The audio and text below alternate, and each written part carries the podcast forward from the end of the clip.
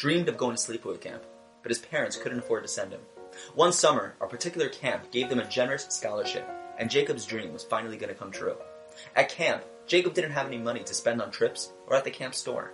He felt embarrassed sitting in the canteen next to his friends every night with no snacks to eat, while his friends were all munching away. Despite this challenge, Jacob maintained a positive attitude and did his best to enjoy the summer. One day, Rabbi Lightstone, the camp director, walked by the canteen and noticed all the kids enjoying freeze pops and ice cream cones. Everyone except Jacob. The rabbi asked Jacob why he didn't have an ice cream cone. Jacob lowered his eyes and admitted that he had no money. The rabbi approached the canteen manager and said, I just heard from a boy that he has no money to buy anything at the canteen. His account is empty. How could it be that no one noticed? Rabbi Lightstone pulled out a hundred dollars from his pocket and handed it to the canteen manager. I want to make sure that Jacob can buy anything he wants for the rest of the summer. If the account ever runs low on funds, please let me know and I'll refill it. That was 19 years ago. Jacob Lowenthal is now a successful real estate mogul in New York and was meeting with a Jewish investor from Italy. In casual conversation, the Italian investor admitted that he knew very little about his Jewish heritage and wasn't familiar with any Jewish organizations or institutions, except for one.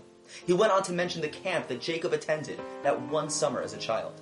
Jacob was shocked. What were the chances that the only Jewish institution that the man heard of was the camp that he went to?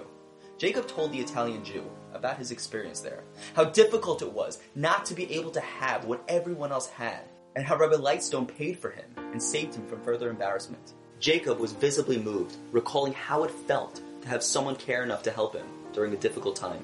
The investor was inspired by Rabbi Lightstone's thoughtfulness and sensitivity and said, This is an institution I'd be privileged to be a part of.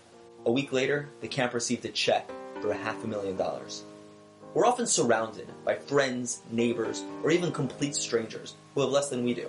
And we have a choice. We can go about our lives and remain oblivious to someone else's plight, or we can stop for a moment, contemplate their situation, and then do something to help.